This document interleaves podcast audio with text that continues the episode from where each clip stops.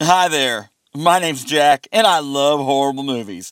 Each week on the Horrible Movie Podcast, producer Phil, a guest, and I talk about a horrible movie. We talk about the actors, directors, the budget, the box office, and lack thereof. You also get silly songs, fake commercials, and too much fun to list on this promo. Available everywhere you get your podcast. Remember, just because it's from Hollywood doesn't mean it isn't horrible.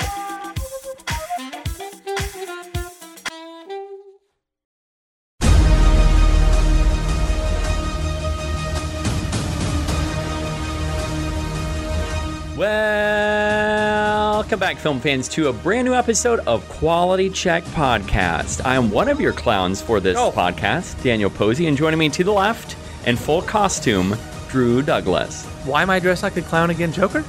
Uh, Jay, well, yeah, we had to prepare not for one movie, not for two movies, but for three movies. Clowns are once again coming back in style. They're kind of like zombies. They like fade out and then they come back. Wait, what's the third one? So we've got it, it chapter two, Oh, and then okay. Joker. That's the same same thing. Basically, yeah. Birds of Prey. Oh, yeah, that's good. Did you like the little teaser that we got to Birds of Prey right before it chapter two? I had already seen it. What do you think about it? Are you excited? Does that get you more pumped? I'm I'm excited that I saw some footage. I think it's weird that that's their marketing at the moment is a 20 second teaser. It's very weird because the song. Do you know what song that is, or yes, who the sings yeah yeah yeahs. Okay, because I, it sounded very familiar, but I wasn't sure who. I Or what band? This is a setup to a full trailer before Joker. Which makes sense, but I was really expecting the trailer or the teaser that we got to be like the online teaser to the trailers, you know, that are out now. It's like coming tomorrow, we've got this full on trailer. That's what it feels like. It's again still my most anticipated comic book movie of anything, besides Mm. maybe the Batman, but we haven't seen anything from that. Uh, I'm excited, and I can't wait for Birds of Prey. for BOP.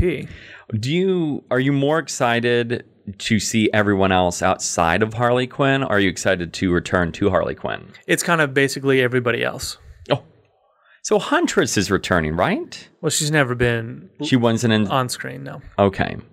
And then Black Canary and Black Mask. Wait, so who was the evil Suicide Squad member who they ended up hunting down in Suicide Squad? That was Enchantress. Okay, so that I, that was so forgettable that I forgot the name of who, like who they were battling. And then we got a Doctor Sleep preview, which was not the final trailer. Not the final one. I- a lot I'm- of a lot of great Stephen King stuff because uh, the new Stephen King comes out tomorrow. and you bought it. No, why would I bu- I'm not pre-ordering stuff. That's stupid. No one does that. The Institute. Why? Why? Why? I don't understand why it chapter two is already up for pre-order. Just there's no perks. If the perks were like it's ten dollars cheaper or something, then I would understand it. Otherwise, why? Why Wh- do it? why? Why pre-order something that's coming out in four months? Unless you ended up getting a personal visit by Pennywise.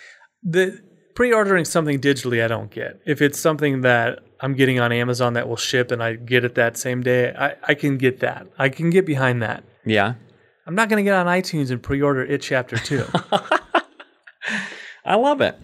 Well, thank you for joining us on this podcast episode because we're going to segue right into it chapter two. Because on this episode of Quality Check Podcast, we're covering it chapter two and we're returning to it. Here's how this episode will work first, chapter two, then questions over it and chapter two.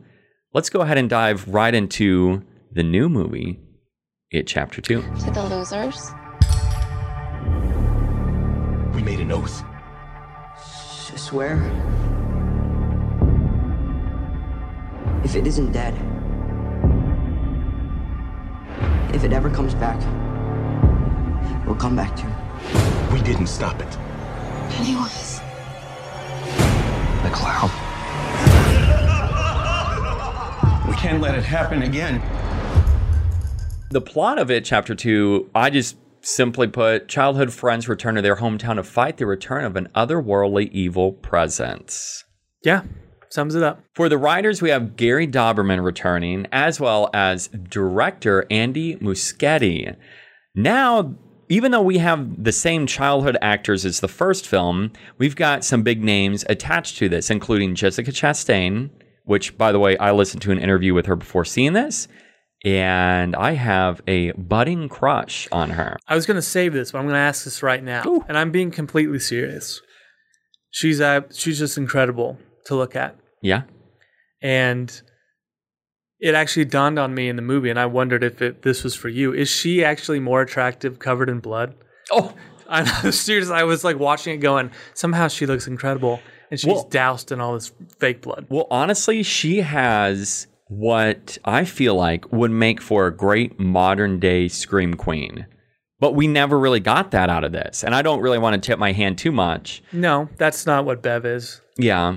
And out at the same discussion, though, I feel like Jessica would end up making for a really great character for other horror films. Honestly, I, I enjoy some Jessica Chastain. She's got a very interesting way of tackling acting. And that was, I ended up listening to a just a web series based on that. Who would you would you have been okay with Rebecca Ferguson as Beverly?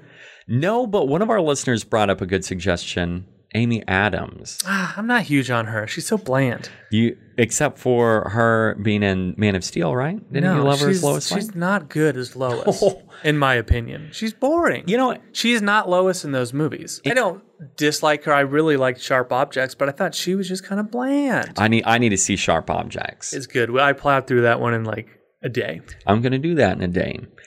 But we, in addition to Jessica Chastain, we've got Bill Hader, which is probably your favorite here on deck. And we've also got James McAvoy. And not going to lie, McAvoy seemed to be going in and out of his character voices from Split here, or Glass rather, because we last saw him in Glass. Yeah, I was a little confused by his accent. We ended up ha- what what was his Hedwig or whatever his the big macho guy in No, Glass. No, Hedwig is the child. Oh, that's right. the whatever the scary like leader is. He, had uh, like this weird Brooklyn tough guy accent that would just seep in and out of chapter two, and I couldn't figure out what he was doing. But I bet Stephen King loves love that because King's all about East Coast accents. But those are the the main actors we've got. So the first movie it was made for 35 million. We were reading right before hitting record on this podcast that It Chapter 2 was made for double that, 70. It was around 70 million dollars. Opening weekend it made 91 million. So that's 30 million less than It the first film. And we've kind of had a little dilemma. This is a film that, even though it classifies as a sequel, it feels like just part one, part two. It's like Kill Bill, volume one and volume two. Let's dive into the Rotten Tomatoes game for It Chapter 2. Gotta say, I really biffed it on this. I don't know when we predicted it. What I kept saying, like they're not going to f this up. And it's very divisive. It is. They seem to have effed it up with the critics, and then the verified users on Rotten Tomatoes not as much. It's very strange because right now I have the scores in front of me. So you predicted that critics would give this a consensus of 87% on Rotten Tomatoes. I went with the flat 90. Oh, okay. I went high. but I even on the podcast, I said I think it could go even higher. And that's what I decided to land with. And unfortunately, we're stuck with 64% from critics on Rotten Tomatoes. But here's the thing as you mentioned, audience, that score is much higher with 80%, flat 80. And that's the really crazy thing because I've read a lot of just forums and from King fans on whether it be these like losers club discussions and and online uh, threads that most of King's fans really like this movie. I would like to preface this by saying I think this movie is going to be a lot better the second time around. And if you're able to basically watch one and two back to back with no breaks. I'll go as far as to say I think chapter 2 will be my favorite. Oh. Okay. That's that's a nice little tease because we will definitely talk about that. What was your favorite thing about it chapter 2? Mine's just being back in the King universe. I love seeing the characters. I like the idea that they've grown up and have to come back together. And I like seeing Pennywise again. Pennywise is great. And Skarsgård, Bill Skarsgård, who is returning to the clown shoes once again. You know, we didn't get a lot of him just basically being a clown, just in a normal clown setting, like him trying to lure kids in. But I loved it. Anytime he was on screen, I ate it up. But I have to go with you on that. We're back, baby. We're in the King universe. And It's a good place to be, I feel like. any any time that we get to spend an extra minute with King and living in one of his stories, I love it. Not to mention, he is in maybe the best scene of the movie. Oh, An extended yes. cameo from King himself. And I initially saw him and got excited and then was like, oh, this is probably going to be really awful. I love that scene. He was, yeah, it's it, it's fantastic. Do you think that the scene was dragging on a little bit? Maybe a little bit, but I. And I didn't have any problems with it. I could see why somebody might get annoyed by it, though. I love a lot of his current cameos are being more, I'm going to say grounded, but they seem more realistic than his cameos from in the past. Like if we go back to some of those in the 80s, whenever he was popping up and doing Creepshow and doing other performances like that, he was always like this goofball. They, it seemed like people, directors were using him like that. And now it just where he kind of exuberates this eeriness, this creepiness. He is kind of a creepy looking guy in his old age. I love it though. And I was surprised that we didn't get as much of an audience reaction whenever he was on screen. I saw, so not only is King in this, but the filmmaker is in this as Mhm. well. Andy M. Doesn't say anything, and he looks like he's looking at tampons in the store. It's in one of the Eddie flashbacks.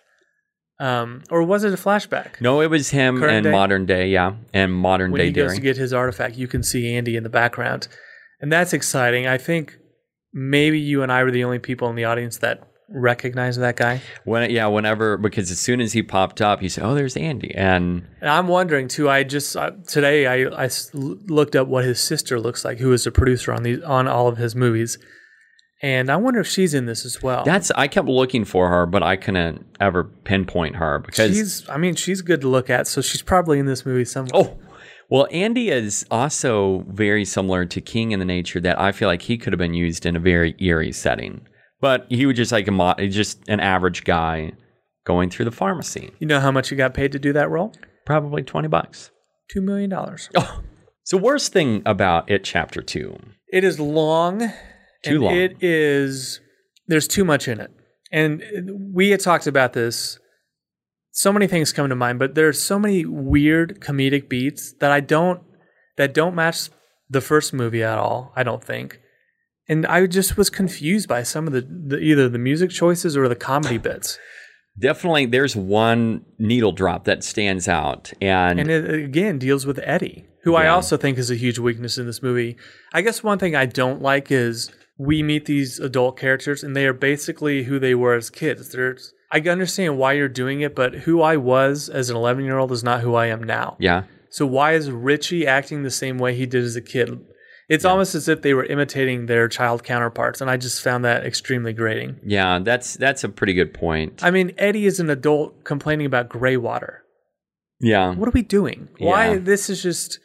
There's no evolution of these characters. Now, here's an interesting thing. I have read a lot of people loved Eddie in this, and the actor who plays him He's is, uh, yeah. So it's James Ransone. Who was on? You might have seen him on The Wire and stuff. He He's was- a good actor. he was I found this- him frequently kind of grating in this. I think he gets better as the movie moves along. Uh, questions about Bill Hader because a lot of people really loved Bill Hader. A lot of people are saying he was the standout performance. I think he brings a lot of lev- levity to the movie, which is really needed. And he is one of the best parts, I think. After so after you saw this, you were feeling more in favor of Hader's performance because after it, you were. I remember you said that he came off a little too jokey at times. I, I don't we can't fault him for that. He's doing what Sure. he does well. I think it's the weird comedy though, where something has to happen, and then we have some snart, um, snarky comment from Richie, And that is what becomes grating. It's because it's just expected. Something happens, Yeah. and I know Richie's going to have to say something. I think Hader actually um, goes beyond his reach near the end of the movie.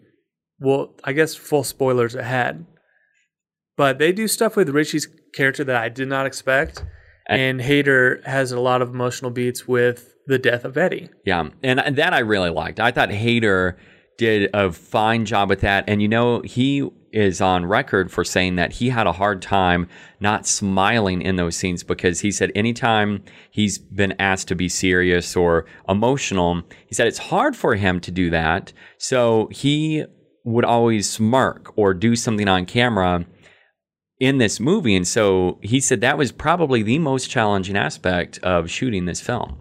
He had talked about that when Pennywise was supposed to be scaring him, he would giggle. Oh. And I think that's kind of a natural reaction to be like, this is the silliest thing ever. Yeah. It's going to turn out differently when you watch it on screen, but the act of making it is just inherently stupid. Yeah. And I know that also going back to Eddie, a lot of King fans said that uh, with him and Bill, those two performances, that was like a dynamite uh, powerhouse. Uh, I'm interested to hear what you have to say about the change in Rick- Richie's character because we do get some differences with two big differences and from the novel and even the miniseries to these film adaptations. Do we want to talk about that now? That is one of the, one of the bigger changes is making Richie gay. I think so. Yeah. I think that's actually a really interesting um, twist on it because in the book, when Eddie dies, Richie is very, uh, it hits him really hard. And that's the same in this movie. And I was actually almost confused. They almost did it maybe too subtly as if he was Hmm. gay or not. Because we get a flashback of Richie being called these homophobic slurs. And I did, I, I had taken it wondering if he was gay. And then they obviously kind of pay that off later in the movie with Richie as an adult. Um, did you like the change of that? 100% loved it. I just think it's a good because they crack jokes on him being married and Yeah. and uh, of course he's not married. He can't he can't be married. He's too silly or whatever. But there is a reason why he is the way he is. Well, it also adds even more depth to whenever we start with chapter two and the beginning of this homophobic attack that is carried out to Adrian. Is it, it is Adrian who is killed. They basically beat him up, and then Pennywise chomps down on his body.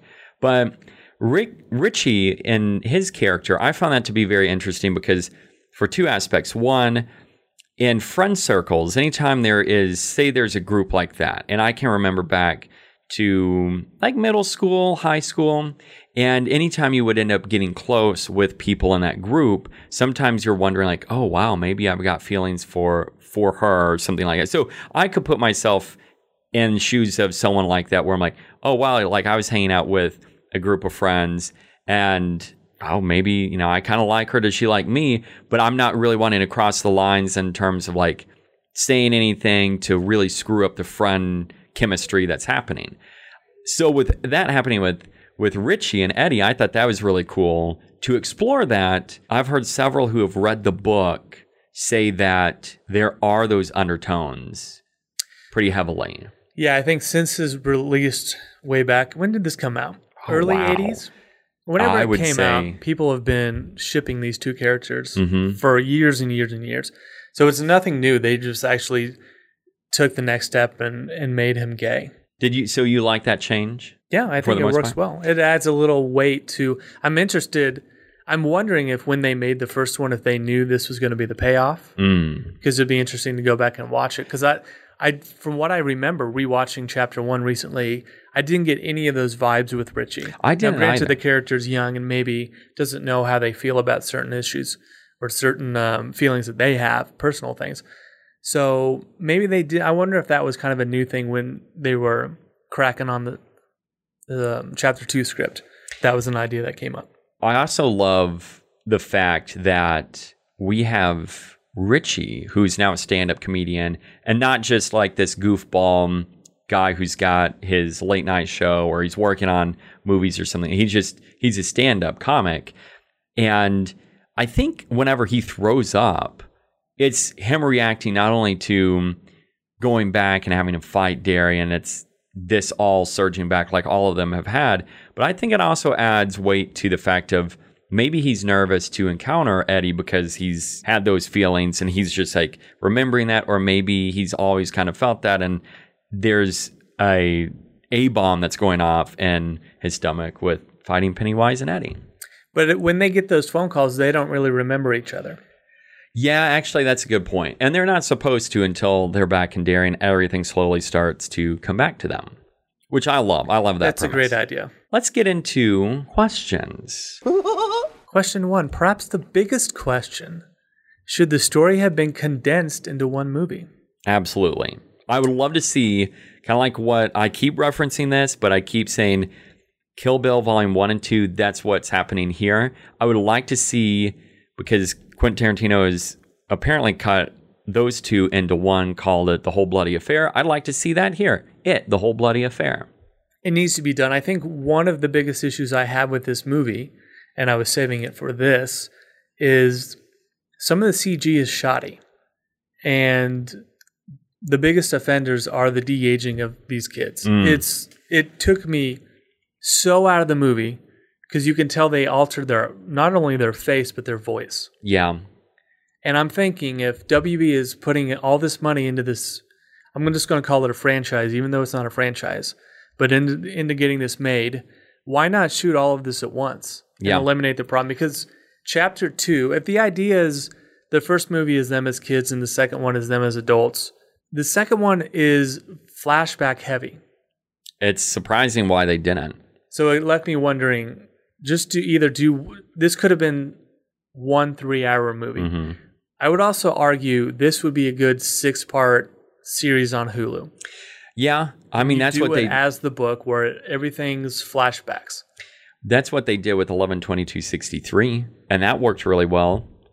But And the, the de aging, right? That's Oh, yeah. distracting. Uh, well, so for me, it is. It was less distracting than I know for you and a few others.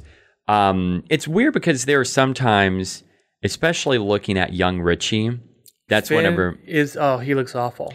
and there there were times that I noticed it, and other times I really didn't.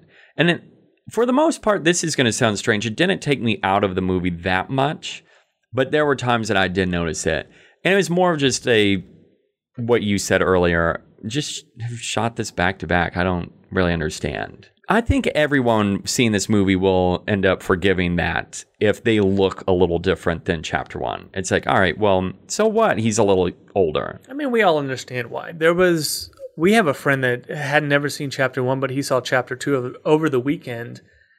And I, I was like, "Did you notice anything strange about their faces?" And he didn't. So he, because he had no reference to what Oh. what they were looking at. Yeah, and he I don't know. It's just a weird move on WB's part. Yeah. Um, I would and I know Andy, the director, was talking about or kind of teasing working on a chapter three, and I really hope Oh. that doesn't happen. Because way back when they did chapter one, the idea was if this does well, we will do the second one. But I think you you have that mentality. You know, kids age quick Yeah. from a visual standpoint, and then it's just I don't know. I don't I don't understand that. Why why is it so flashback heavy? This is once again frustrating that there was no major discussion, and I'm sure there has been, but no major move to create a Kingverse like the MCU, but all rooted in the Dark Tower, where once again they're able to work on all of this and and have so many stories kind of wrapped up into the same timeline or the same uh, story. And for from that, it obviously a lot of those aspects from the novel stems from the Dark Tower universe or the Kingverse. So That would be so hard because the properties are so vast. yeah, and some would work really well. Like say you take it, that will work a lot better than say Eyes of the Dragon or another really strange offbeat king story. Question number 2. Chapter 2 is weird but ultimately not that weird compared to the book. Do you wish that the movie would have embraced some of King's wackier source material? Do I? Yes. You can never pull it off though. And that sucks. I mean, we get some Easter eggs of the turtle, Oh man. but there's no intertwining of tongues. There's Yeah. no telling of jokes. There's no biting down on the tongues. The book is weird. For You- performing the ritual of Chud.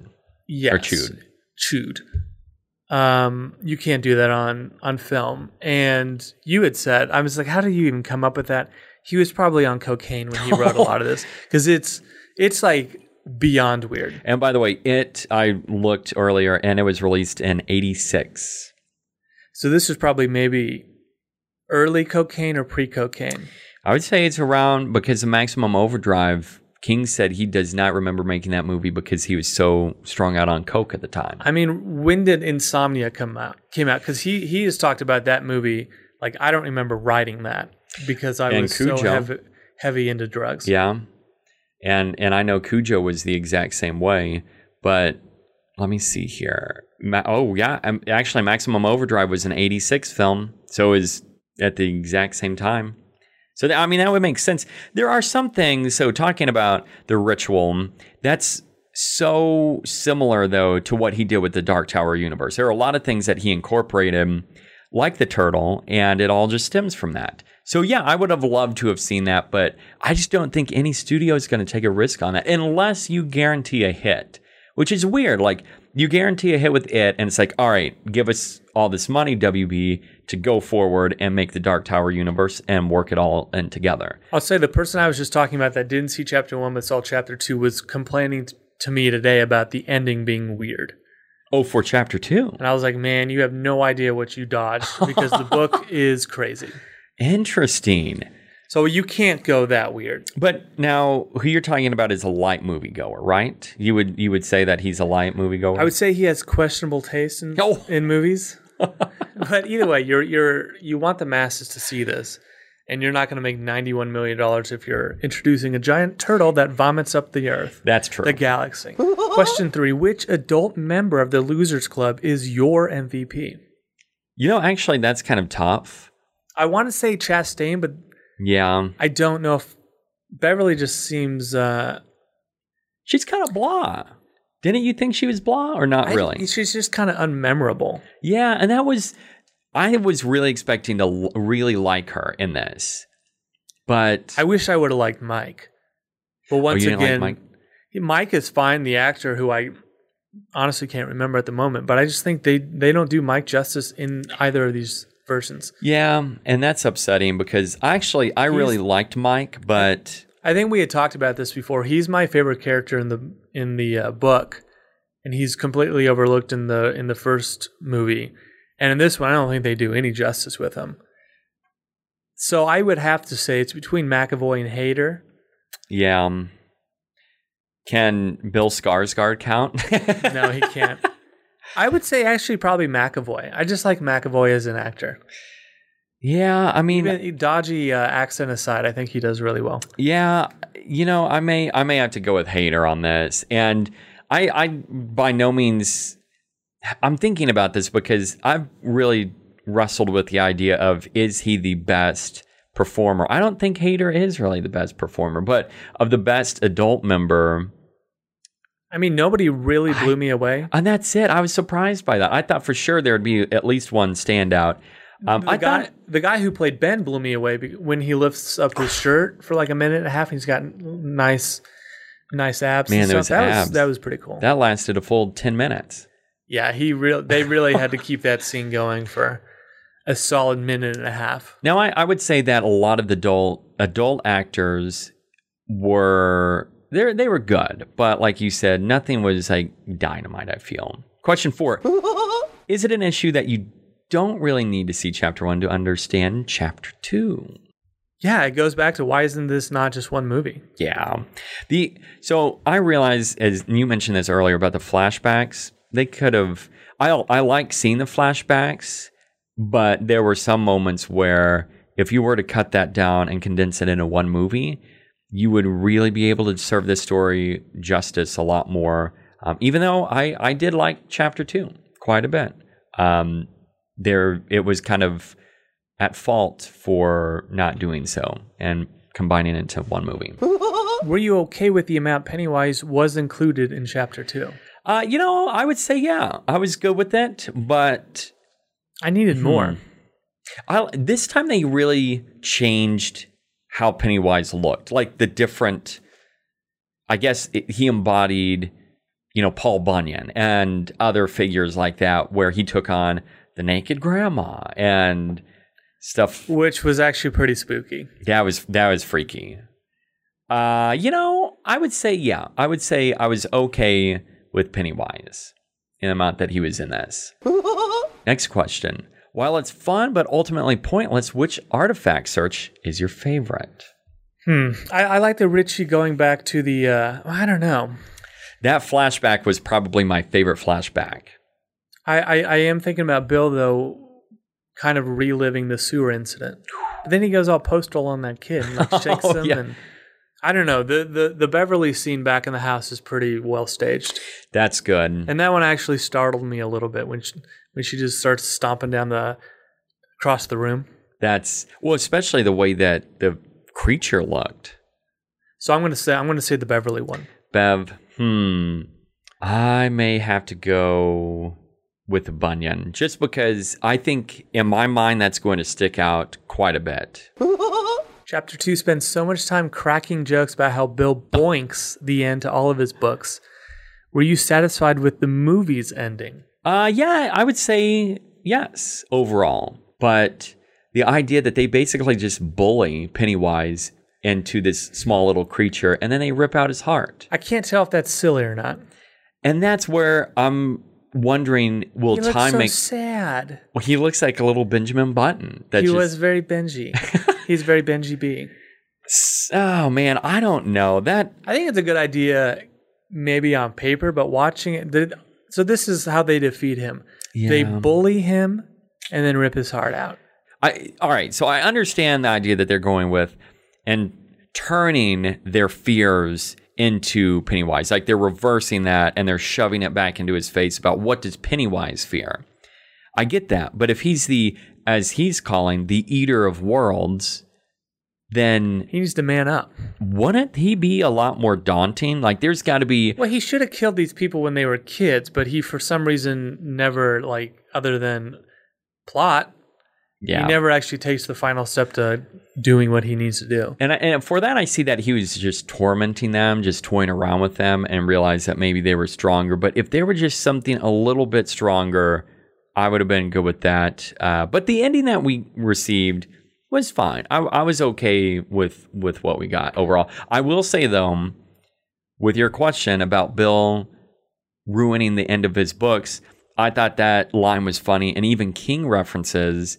Are you going to finally write a good ending? Because so many people complain about King and, and his endings. And that was a funny nod to jokes about King. And he said it himself. I thought that was good. Did they do it too much though? Yes, I think 'Cause they probably say that four or five times. yeah, I think once in the very beginning is fine. Like when they're on the set with Bill and they're like, Bill, you always ruin the end. And he's like, You could what? probably squeak away with three. You do it when they're eating, when they finally get back together and they're Okay. they're eating, and then you do King as the third one. and that, that I'm good with. I'm gonna say the book has one of my favorite epilogues ever in a King book, and it's when the the group is gradually starting to for, forget everything. Mm. Mike is writing in his diary. In this movie, they don't start forgetting everything, and I think that sucks.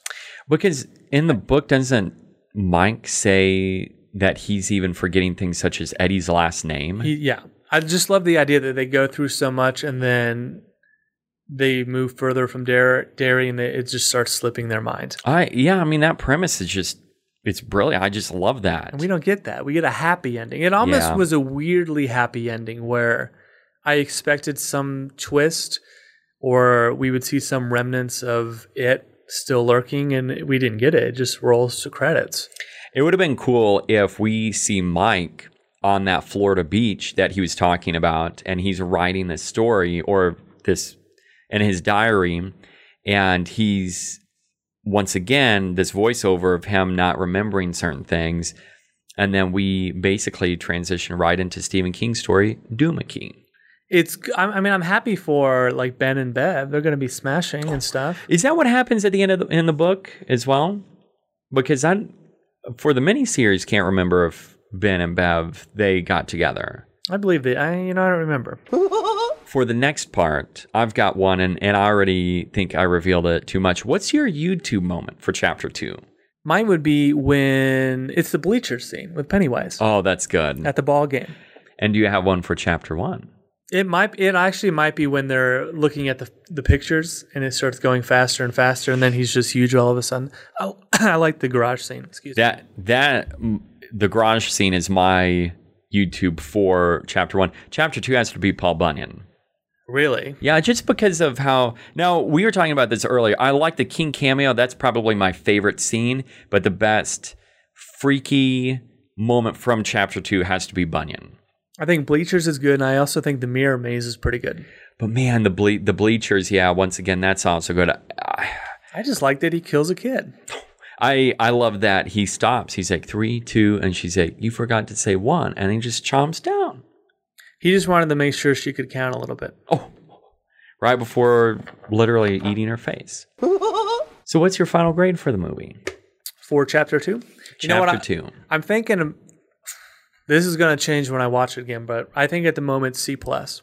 Ooh. Now, but do you think The, that? one other thing we haven't talked about is we talk about the blow to this movie and some of the stuff that's unnecessary. Henry Bowers, why is that a big part of this Oh, movie? Yeah, I'm glad you brought that up. I think so. What my major complaint, I think, from chapter two is likely this structural structural problem because if Bowers and I brought this up to you uh, earlier today, if he's used to help resurrect this evil of Pennywise, and say maybe for chapter two we start with Bowers and he gets loose, and maybe there are remnants from Pennywise and this presence that's pulling Bowers back to he's already insane, but like pulling him more and more into this side of just pure evil. And then Bowers goes out and starts committing some murders. Maybe he dies, and then Pennywise then starts to slowly, he's gradually coming back. Maybe this homophobic attack also, once again, gives rise to Pennywise, and then his full return is him with the girl under the bleachers. So therefore, we end up having this nice draw of Pennywise bringing him back into the fold, and then Mike's then at that point like really freaking out because all these things, and it's a domino effect. I think in my mind that's to me what makes sense. But you brought up a good point that well, what happens with the Bowers being flushed out of the sewers, and he survives going down into Pennywise's lair. But we solved that problem. Chapter one, mid credits scene. Love it. Flat. He just comes flushed out. I think the problem with starting with that is we're not meeting our main characters in chapter two until probably 15 or 20 minutes into it. Yeah, yeah, that's a good point. But then again, maybe that helps in cutting it down a little bit. If this was one movie, this would not be an issue. Very true. I would imagine if this is one movie, there's going to be a lot of rearranging. hmm And that's where I think, I think you, I think if you combine this in one movie, you start with the Adrian attack, right? yeah.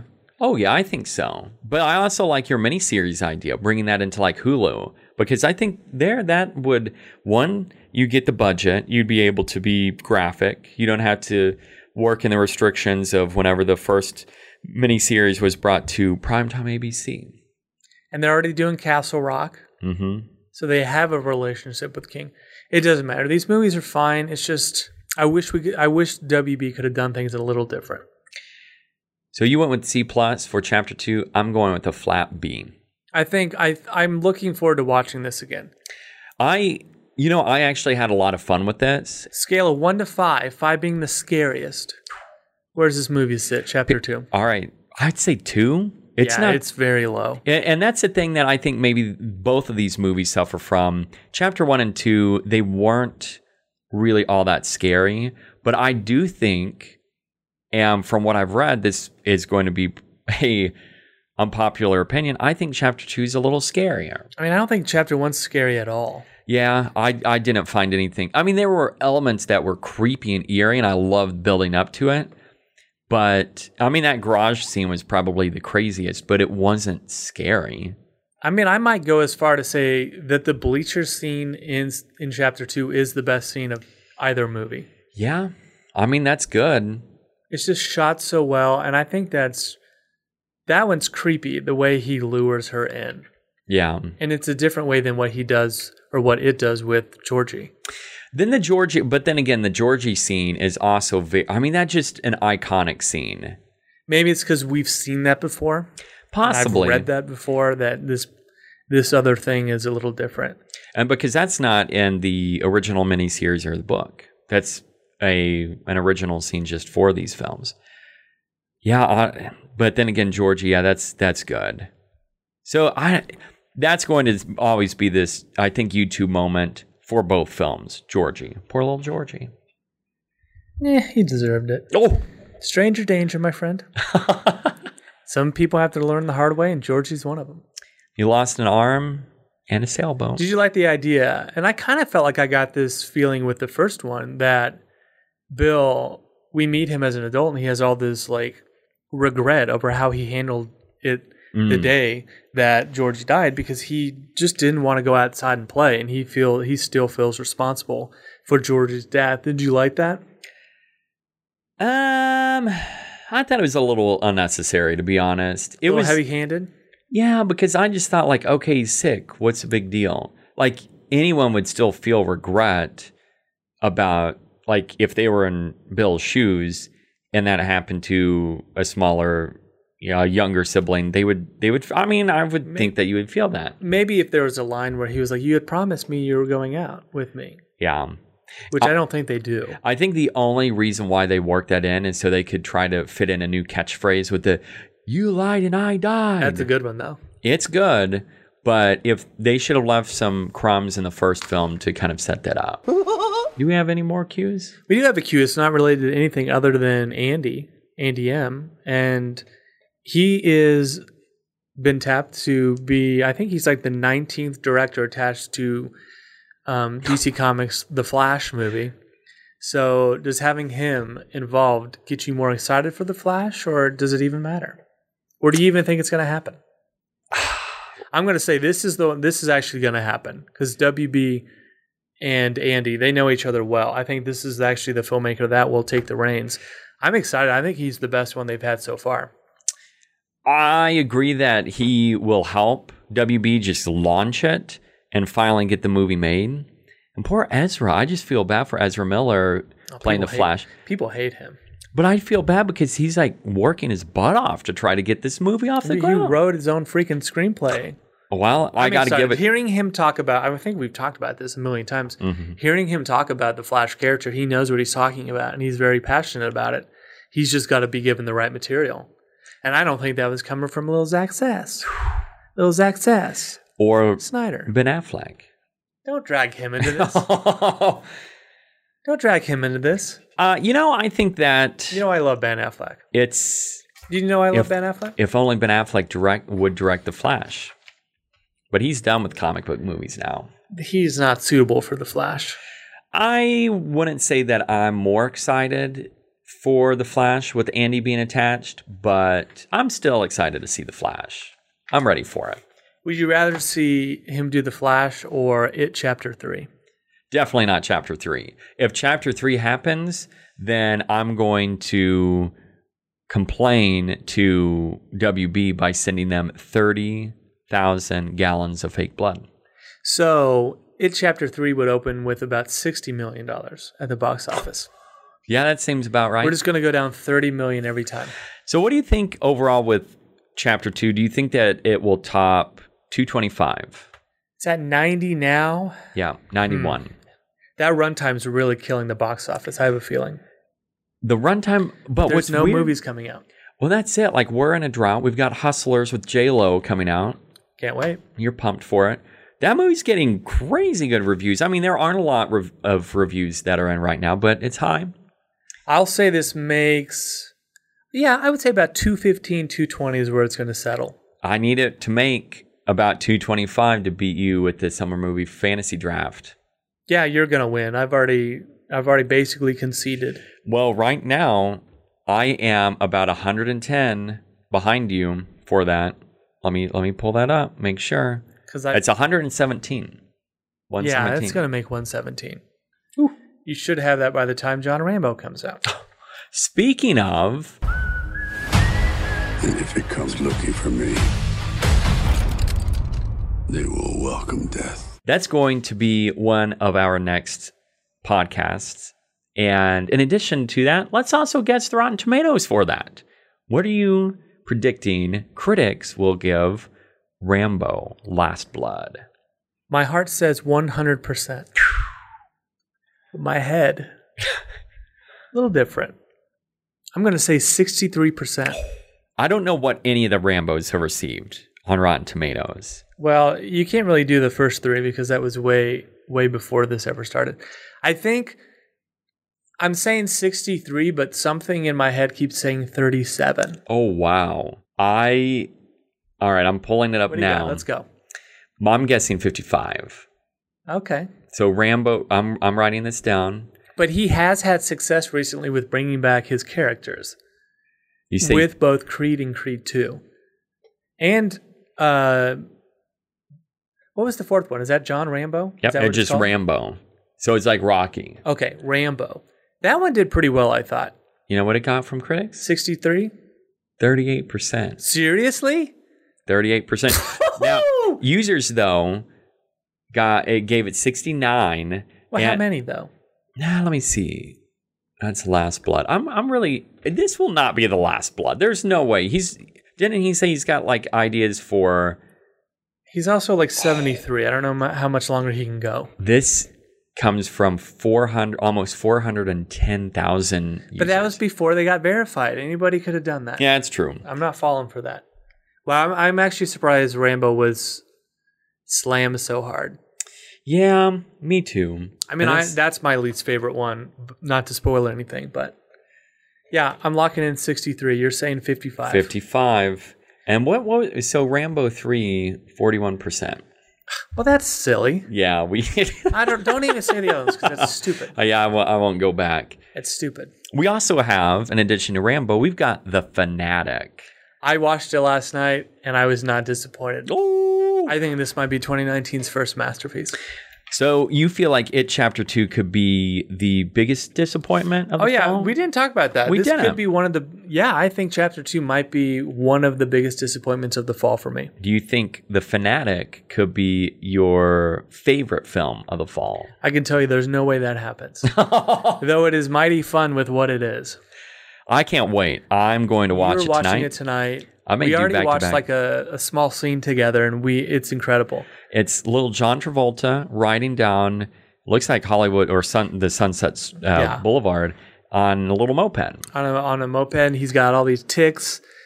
It's borderline offensive, if not offensive. His name's Moose. I don't I don't know how they got him to do this. That's what you watch this movie just watching what he does and his performance and you're going to go, "How did they rope John Travolta into this movie?" You know how? Fred Durst. There, he just said, "Hey, Limp Bizkit is coming back, but I first need this movie to be a success." What's incredible is the cinematographer is Conrad Hall, who is Conrad Hall's son. And Conrad Hall, if you know him, is a big, he works on Fincher movies.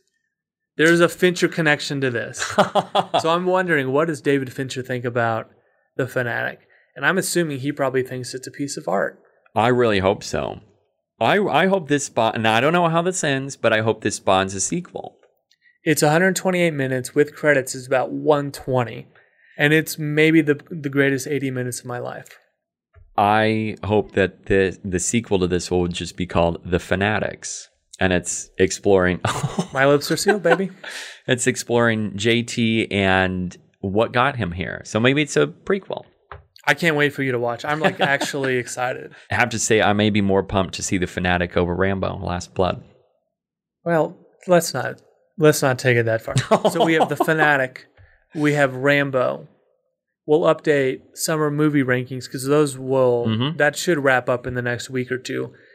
And Then we've got the final, the conclusion to the summer movie fantasy draft. And I think we can end up starting then the free for all fall. Well, we start that when the one of the where whenever the first movie is? I don't even what Joker. I guess Joker. Leads it off. So you're Joker starting it, it off. Yeah. and that's I mean that's winning awards. It's up. It's probably gonna win a Golden Globe or something at some point. One like best film of Venice, which Yeah. is nuts.